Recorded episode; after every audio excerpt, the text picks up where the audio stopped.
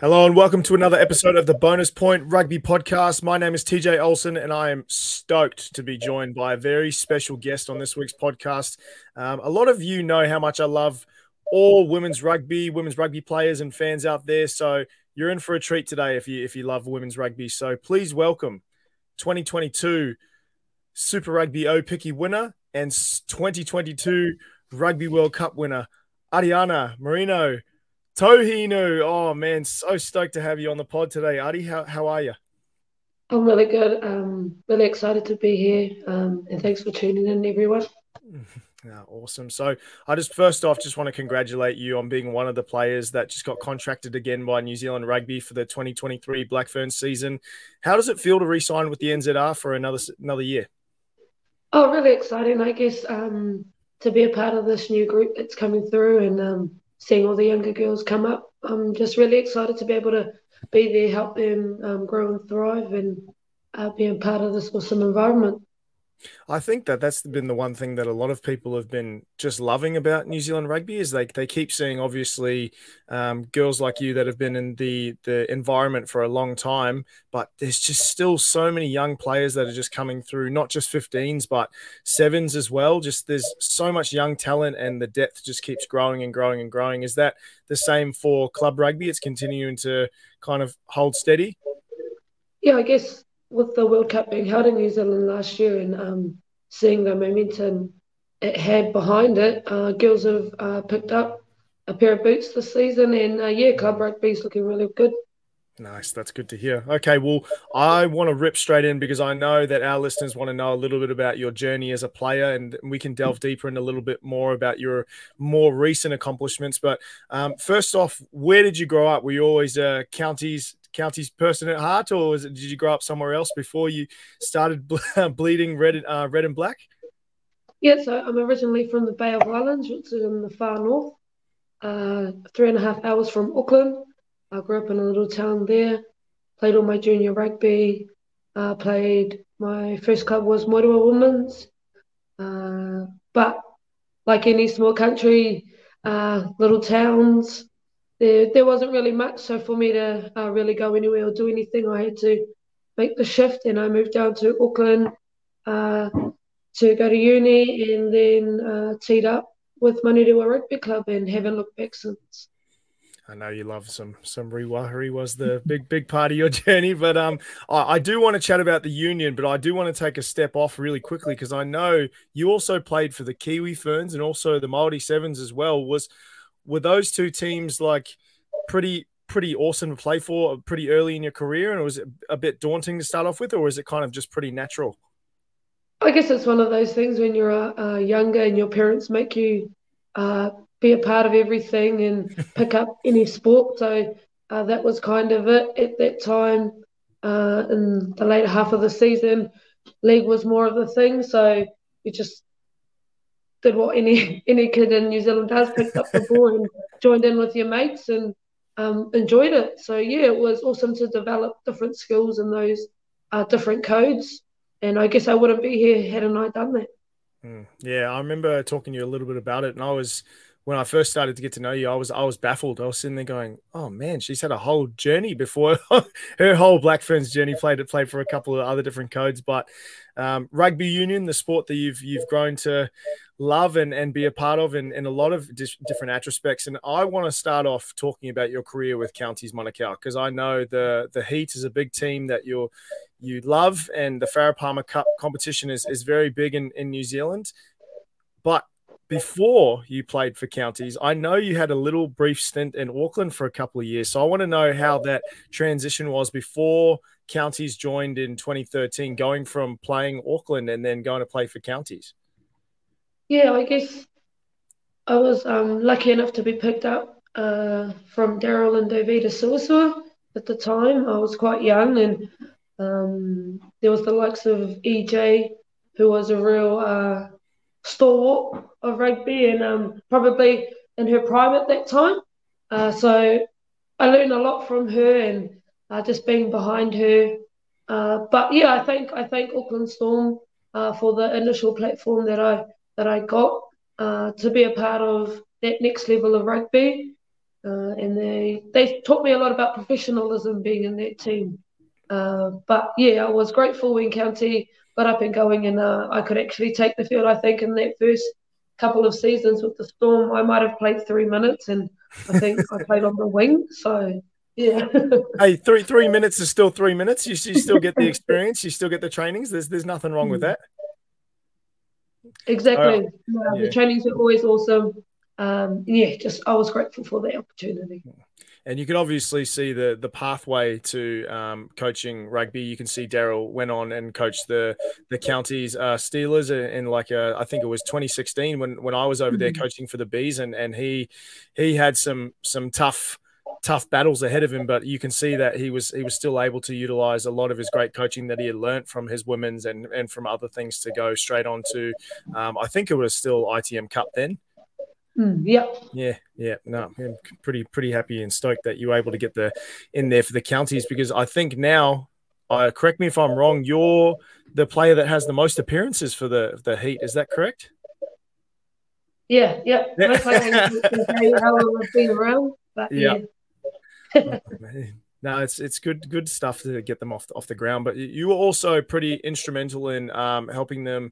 Uh, I believe the competition was split in two. Um, they had the they had the two levels at that time, and, and you were pretty instrumental in getting them um, to win their first crown in twenty sixteen, and also lead them to the the premiership final against Canterbury in, in twenty eighteen. So um, I'd love to know from from your kind of mission and your goals that you've handled with counties at that time and, and coming into this upcoming season as a big leader in this team, what what are your expectations for this season with counties?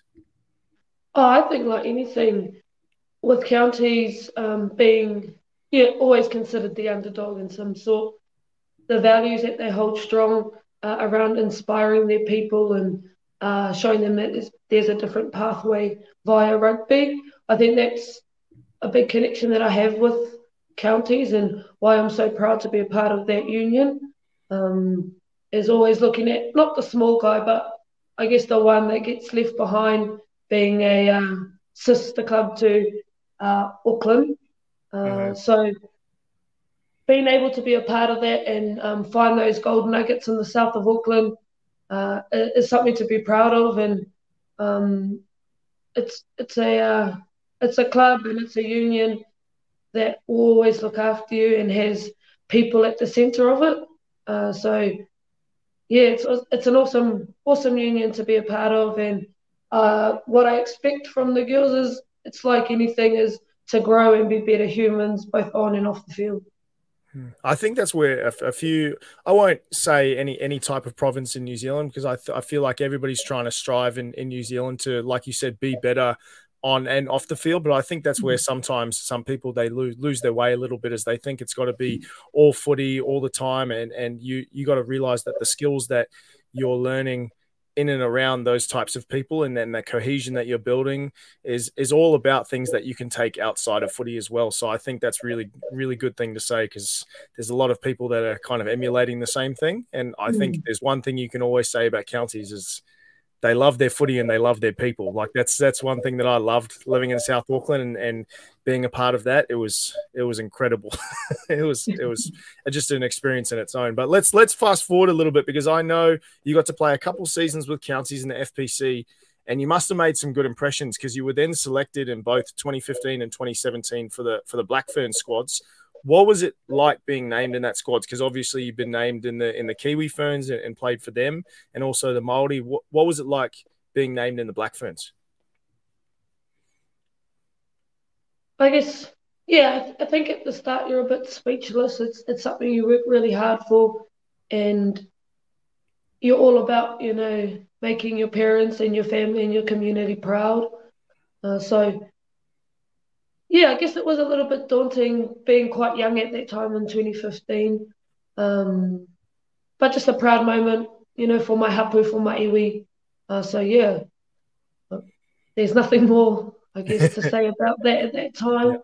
Um, but in twenty fifteen, you know, that, that was a hard, hard and defining moment, I think, for me, because in twenty fifteen I didn't get to um, debut. I went on that tour to Canada Um, and I learned a lot. I think there was twelve or thirteen debutants at that time, and a lot of them are still around today. Mm. Um, but it taught me, you know, a lot about resilience, and, you know, you don't always get what you think you deserve or, or what you want. Uh, it's like anything. If you're willing to work really, really hard, uh, things might not go your way, but what's meant for you will happen. Mm. Man, mm. dropping some lessons. It's, it's I'm I'm enjoying this already. It's good stuff. I'm just going to use this as my motivational tool every every time I want to wake up and go go conquer the world. But um, and correct me if I'm wrong. Your your first time you you got to debut for the Black Ferns, was that twenty nineteen or was that twenty seventeen? twenty nineteen. Mm, okay, yeah. So twenty nineteen. Tell me the first time. I I know you're a very proud Māori woman. Like you you love you love all that stuff, and it's it's very. Like you said, you're, you're trying to make your whānau proud, and you're trying to make New Zealand proud, re- representing that national team. What was it like doing the haka the first time, like uh, singing the national anthem? Like, was it just something you can't put into words? Yeah, I think you're just overcome with emotion, especially when you get up and you sing the national anthem. You know, because when you're young and you're standing in front of the T V, that's the first thing you're doing. Mm-hmm. You get your hand on your chest and you're going for gold, singing your little heart out, um, and to emulate that and to be able to do it in real life. Yeah, uh, it's, yeah, very. Your lungs, lungs are lungs are burning before you even get on the field. Yeah, exactly. Yeah. It's quite hard to sing, to be honest. Oh man, well I know you've played played in a lot of a lot of uh, big big matches. Um, you've got your Laurie O'Reillys against um, Australia. Like I, I got to see you playing playing the Pac Four down here in, in San Diego, and, and got to watch a few other on T V. But I do want to talk about this past season that just happened, because it was pretty monumental, and and I want to talk about the coaching first, because obviously the coaching staff is for a, a side like yours, you think like you'd have some pretty quality coaches in your camp, but then when you hear people like Wayne Smith, Graham Henry, Mike Cron getting thrown around, especially with a, a caliber of, of your team as well, what was it like being coached by arguably some of the greatest coaches, not just in New Zealand, but in, in the world? Yeah, I think you've hit it on the head. You know, it was quite instrumental for our team. Uh, they brought, brought a different style. Oh, actually, I wouldn't say different. It, it's, It's a style that's etched into our fabric when we're young. You know, it's mm-hmm. just enjoy yourself, let the ball go, uh, and just, just enjoy yourself. Obviously, nothing happens by chance, um, and I'm sure Smithy would say the same thing. It's all about hard work. It's what you're doing off the ball and what you're doing off the field um, that'll make the biggest impact. And they were just really supportive in whatever decisions you made, as long as you made, or as long as you tried your hardest and you always did what was best for the team. Um, Mike Cron, great man, a great sense of humour. Uh, but what they all have in common is uh, they're really, really good with people. Mm. They understand how people work uh, and how to draw the best from people. And I think once a coach can do that, you know, you you can get your whole team on side, and you can really understand what, what gets them ticking and what gets them going and how you can grasp that from them. Uh, then they'll give you everything. And I think that's what was shown at the Rugby World Cup, is they drew from everyone what they could, um, and that was their best at that time. And, uh, yeah, they won a World Cup for us, and yeah. We were just all on the same boat, going along for the ride, and um, taking all the knowledge that they had, and uh, yeah, doing what was best for the country. mm, no, I, I agree one hundred percent, because I think watching all those matches is, I, I think you hit it on the head. Is is you sit there and they, they were able to let you be yourselves and, and back yourselves as well. I think like I, I can't obviously attest to what was happening in the camp before this, because I'm obviously just an outsider looking in. But there was a lot of good gameplay before Wayne Smith came in, but it was it was very structured. It was it was very like do this, do that, and there were still were great defining moments. But as soon as I started watching the World Cup, I could see a lot of freedom, and I could see mm. a lot of different things that people were able to express themselves. Like you said, like um, when I when I got to watch uh, Ruahe uh, just make some crossfield kicks and do other things, it's like you can see obviously they're sitting here going back yourself. If you see those opportunities, going, just just go for it. And you could see a lot of them panned out and some of them didn't. But it's like the, the good thing that I always saw was the team was just behind each other going, yep, we'll get the next one, or like, awesome job. It was, it was incredible to see. Yeah, it's just a lot of freedom, um, which suits us. It's how we play, you know. People might call it flair, but I guess it's just when you've practiced something for so long and it's natural to you, why not? Mm-hmm. No, I, th- I think I heard that actually in, um, I think uh, not Ruby Tui, it was uh, one of the other um, women's commentators. They were they were coming in, and, and I think one of the one of the other people commentating was like, oh, you've got to love the flair and, and all and all that other stuff. And they go, nope, that's just them being them. Like they're just they're just playing the game and just what they've done for years. Exactly what you just said. It was it was awesome to see. Yeah, no, great to be a part of.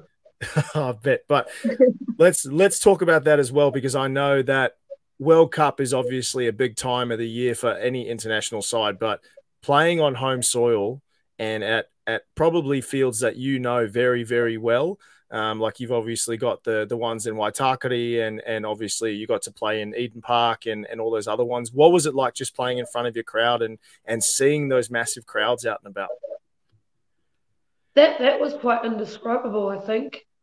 I, I, I don't think we really understood the impact we were making um, until we ran out at the opener in Eden Park and we just saw the masses of people that had come to support us um, and just to support women's rugby in general. I guess that, that was a massive success for us. And just, it was so loud. You could barely hear yourself think it sometimes. At times, sorry, and um, you really had to listen and um, just just take in the atmosphere. Mm-hmm. So yeah, it was very, it's yeah quite indescribable. And I mean, like I feel like some of that has been a domino effect because you start to see um, England, their game in Twickenham that's coming up. Um, they've they've sold out their their that's that's unheard of, getting it getting like a sold out crowd in, in Twickenham as well, one of the most famous um, rugby stadiums in the world. So I feel like that has a lot to do with the World Cup.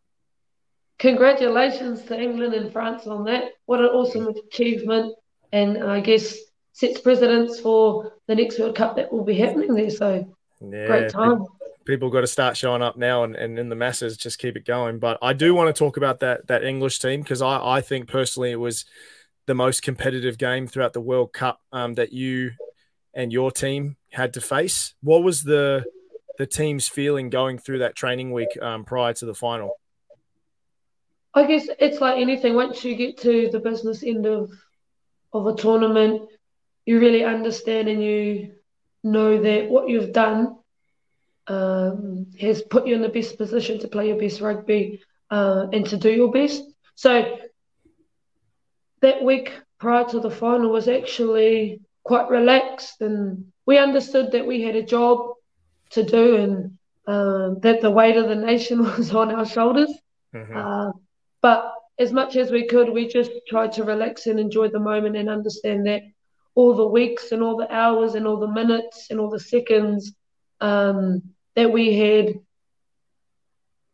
sat and being a part of rugby and being a part of the World Cup, that that was not enough, but we had done all we could do to prepare uh, for the game that was about to happen on Saturday.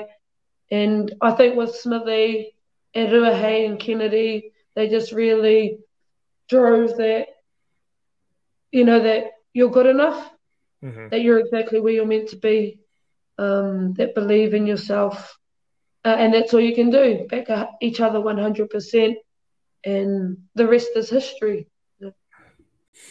Man, some good good feelings come out of this because I feel like we're talking about breaking ground and obviously, um, I guess, changing changing the norm from from the narrative. But we spoke about the Black Ferns. Now I want to move on to a little bit of more kind of history and breaking ground in your rugby journey, and that's talking about Super Rugby Aupiki, because that's a whole brand new competition, and I know how proud you are to be a, a Chiefs player at the moment. And in May twenty twenty-one, you were the first Chiefs halfback in, in the first ever women's Super Rugby match at Eden Park against the Blues. So I know you've played at Eden Park before. I know, I know you were talking about the sold-out World Cup, but what was it like to run out first clash as a Super Rugby women's side? Yeah, I guess the first thing you think about are all those that have gone before you, all the women, you know, that probably deserve to be there just as much as the ones that were or that had the honour of playing in that game. So to all those trailblazers uh, that set the pathway for us, you know, it, it was a big thank you um, as we ran out. And as a Chief, I think our biggest thing is, yeah, we're, we're just there to enjoy ourselves and um, showcase the talent and showcase the the knowledge and all of the attributes that we have as uh, um, proud Waikato Tainui people. Mm. Um, and there was a massive guard of honour that went around the whole of the stadium before the um, kickoff happened. Mm-hmm. And all the young girls that were there, young girls and boys, um, mums, daughters, grandmothers, you know. So it was just a really, really proud moment, and uh, all the girls just enjoyed being there um, and enjoyed that we were the beginning of what will be a uh, a milestone for women playing rugby in New Zealand. Mm. And I like the way you, you spoke about that, because you, you talk about it being a milestone and, and just the beginning, because once that exhibition match happened, you've you've now got uh, Super Rugby franchises, uh, four teams that have that have come from that competition starting, and then you obviously um, ended up winning a championship in, in the first season, which I was bloody stoked about. Me being a massive Chiefs fan, I was I was cheering, going crazy, but to play a full season with a team in a, in a contracted professional environment um, and winning that championship the first first year round is um, what was the the feeling from from the whole squad? Is like there was was it just a, a level up now that you've got contracted players and you've got that professional environment, or is it just um, only a handful of people that that didn't really have a taste of that professionalism that you spoke about? Yeah, I guess because there was all of all of a sudden there was a massive introduction of girls that probably hadn't been a part of the environment before. Mm. Um, and because there were such different levels, uh, it, it made things quite hard. Um, but it really taught you that, you know, it's your duty to help others um, to be their best as well, because it's like anything, it's, it's, it's a we before a me kind of situation. Um, and as, as as anything, you know, a few teething issues, and we'd hope uh, that by the next couple of seasons it's fully professional and, you know, everyone doesn't have to work. Uh, but for that first season, it was, we were just really, really grateful. And that, that, that would, that's, I guess, the theme of women's rugby in New Zealand. And I'm glad it's taking that next step, where we don't just have to be grateful, but we um, know that it's deserved, or, or we deserve to be a part of that, um, or we deserve that to be fully professional and just have to focus on playing rugby um, and being in the best, you know, not just physical, but um, mental shape that we can be to produce the best rugby. Because what we did at the last World Cup, going back to that, sorry, Um, or what we did in the last season of Aupiki won't be enough for the next mm-hmm. season. So yeah. we always have to look to progress and be better. And the only way we can do that is, you know, girls are contracted, you know, to that three to six month period fully in a Super Rugby franchise um, where they can train and they don't have to think about anything else. No, that's fair. I think now with um, obviously the Silver Lake deal happening, and, and that with the with the money that's that's now hopefully coming in from obviously the um, investment properties that they're they're trying to focus on with with the money hopefully trickling back in. I think that um, a lot of people around the country, I, I know. Um, So John Kerwin, Jeff Wilson, like a couple of people always talking on The Breakdown and a few other shows, uh, and they're saying like it's it's about time that this has happened for women's rugby, and I, I'm I'm in the same boat as you. It's been deserved for a long time, and I'm glad to finally see that it's starting to get the wheels going. But like you said, there's there's more ground to be broken. And I think it's just as long as the the players, the staff, and um, and the management teams come in with the same attitude every every year, and they go, let's just keep. keep kind of improving, improving, improving, I feel like the country and, and the investors are going to follow follow suit as well. And I'm I'm hoping it keeps going. But speaking about that, because we've obviously got a similar competition across the ditch, the Super mm. W, and I know you guys got to play an exhibition match against uh, the Waratahs, I believe it was, uh, during this season. What was it like to get that um, that different style of play and and like get to play those types of teams um, earlier on in your preseason for this season? No, it was awesome. It was awesome to have the Tars over for our um, game of three halves. They were really really quick around the park, and um, they defend a lot differently to how we do, uh, and they're probably a lot more structured. Uh, so it's really really good to um, be able to play against different opposition. Uh, and see how those different systems could, or, you know, how we could, I guess, take some of that on board or or what we'd like to pick apart from that. Mm-hmm. Um, so it was really, really good. Uh, yeah, they're really quick around the park. Um, they're really drilled, uh, which was really good. Um, and it's been awesome to watch them in the Super W competition. Obviously, theirs is a lot longer uh, than ours, and uh, it's awesome that it'll take them right through to uh, the international test matches that are coming up. So hopefully that's something we can uh, do moving into the future. But, yeah, big up to the Tars for coming over and um, having a good go at it with us.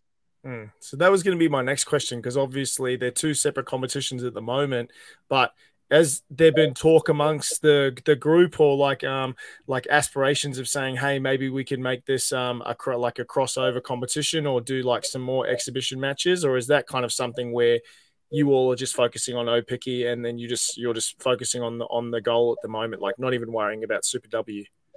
I think that we spoke about it straight after the game. We were trying to tee up matches.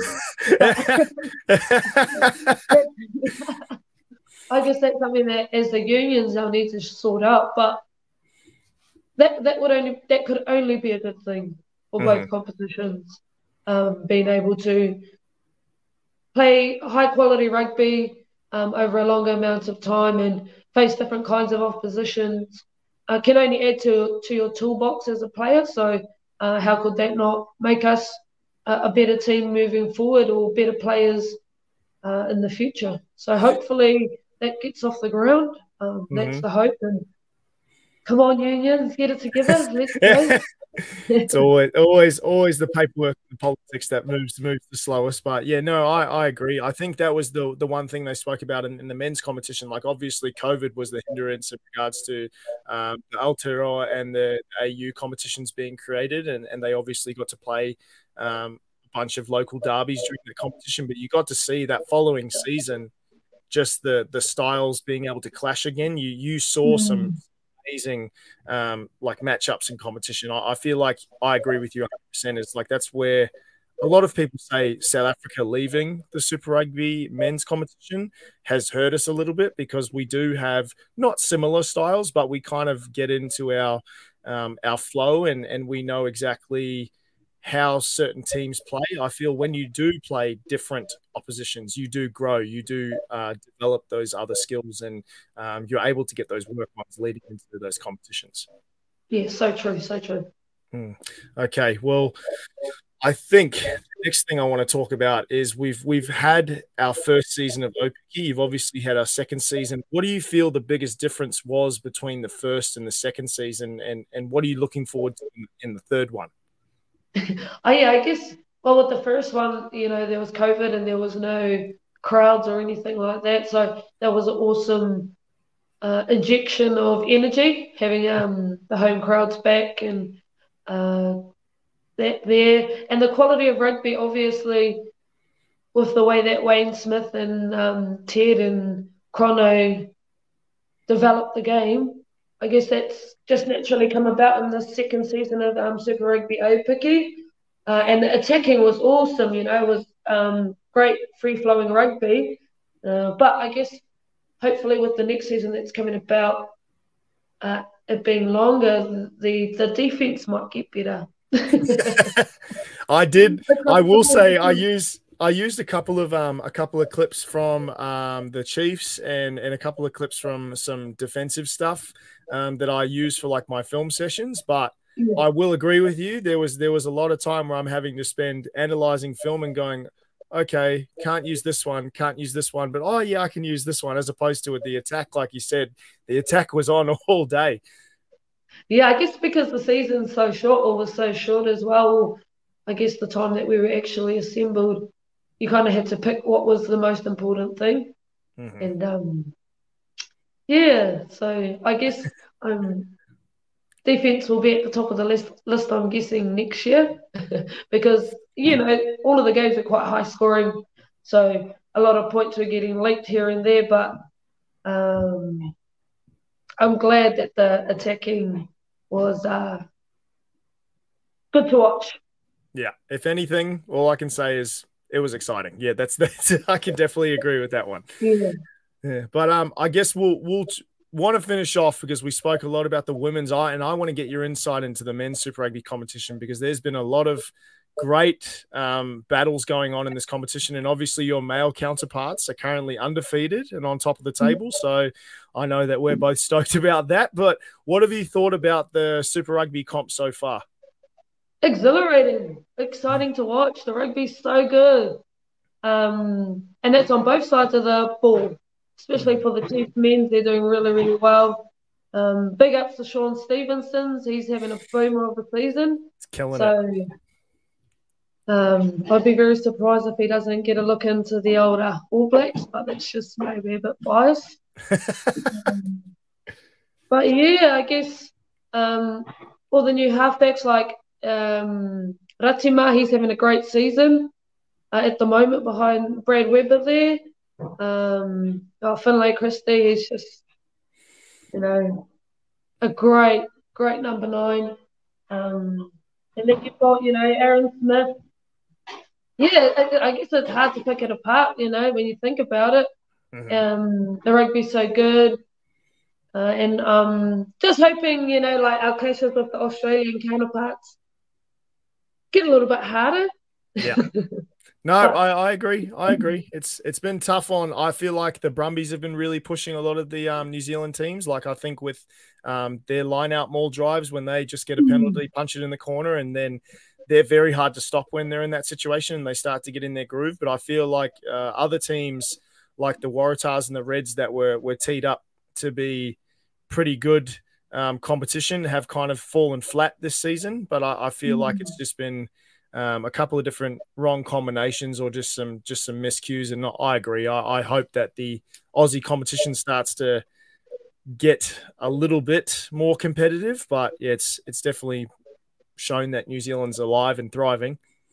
Yeah, definitely. Like, even the Crusaders, far out, they're playing some awesome rugby. But, you know, they always do. Um, but I think, yeah, I'm not sure. I don't know how to pick apart what, what the major, sorry, what the major um, barriers there are.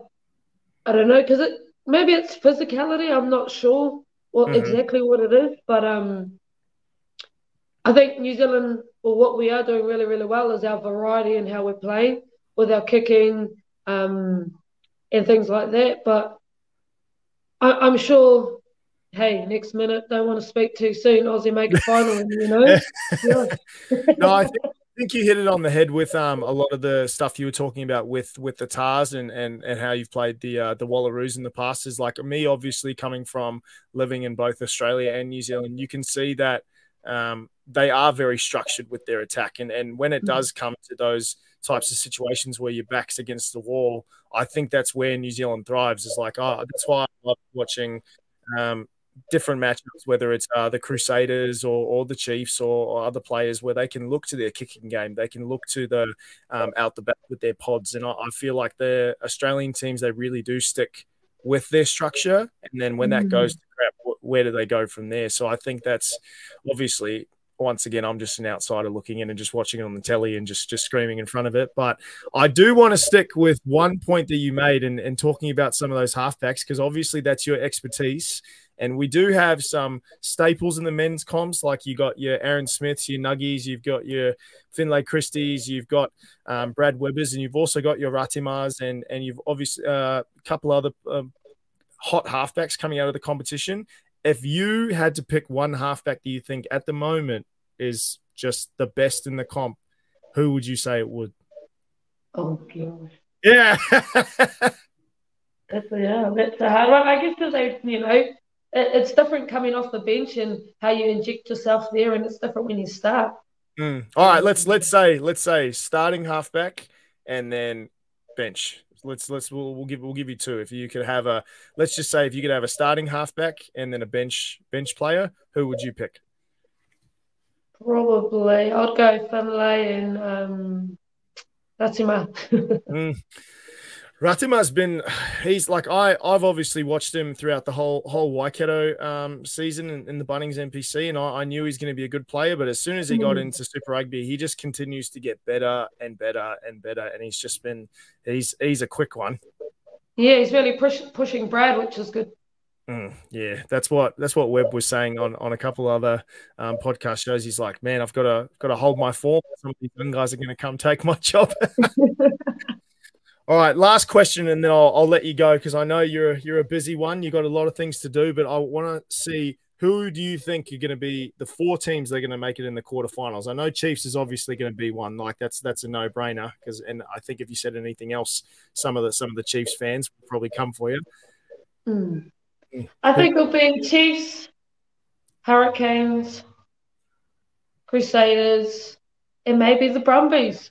Oh, okay, all right. Mm. I'm liking, I'm liking those picks. Yeah, yeah. yeah, yeah. I think, I think the Brumbies have been on a roll. I think the the Blues are still trying to. I think the Blues are probably going to be edging that fifth spot. I'd probably my four would probably be the same as you because I think the Blues have had some really good games and they've been just fifty-fifty on some other ones, just trying to find those combinations. Yeah, it just seems to be like around that sixty, seventy minute mark when things get really hard. If they can break those barriers, you know, they'll be one of the best teams in the competition. It's mm. just that, that, that, yeah, at times. All right, I'm sure well, you heard it. I won't be happy about that, but I don't, I don't think any anybody would be happy when, when they say that about any of their teams. But yeah, we'll go from there. But you heard it here first. Plenty of good picks in that bunch. Um, thank you so much for joining us on, on the pod today. I, I can't speak for the whole world, but I know everyone I've spoken to about the women's game, the Black Ferns, um, all the stuff you guys are doing in New Zealand over the past couple of years alone. Like I know COVID has hit us really hard across the world, but I feel like New Zealand's just come out and they're, they're flourishing in, in a rugby sense and also a community sense. So I just want to say congratulations on, on everything, World Cup, Aupiki, and just everything you're doing um, as a women's rugby player representing New Zealand in the world. Um, I wish you nothing but success for the twenty twenty-three season, but is is there any anyone you'd like to give a shout out, anyone you want to chat about before we go? No, just, I guess, thank you for having me on, and I guess I'll have to come and visit sometime and come and watch some women's rugby and um, enjoy myself over there in the States. But uh, like anything, um, work hard, do well, and um, be well. Love it. Love it. That's a great way to end. Well, thank you so much for listening, everyone, and tuning into the Bonus Point podcast. Be sure to check us out on Spotify, Apple Podcasts, or wherever you regularly grab your podcasts, and we will see you next time.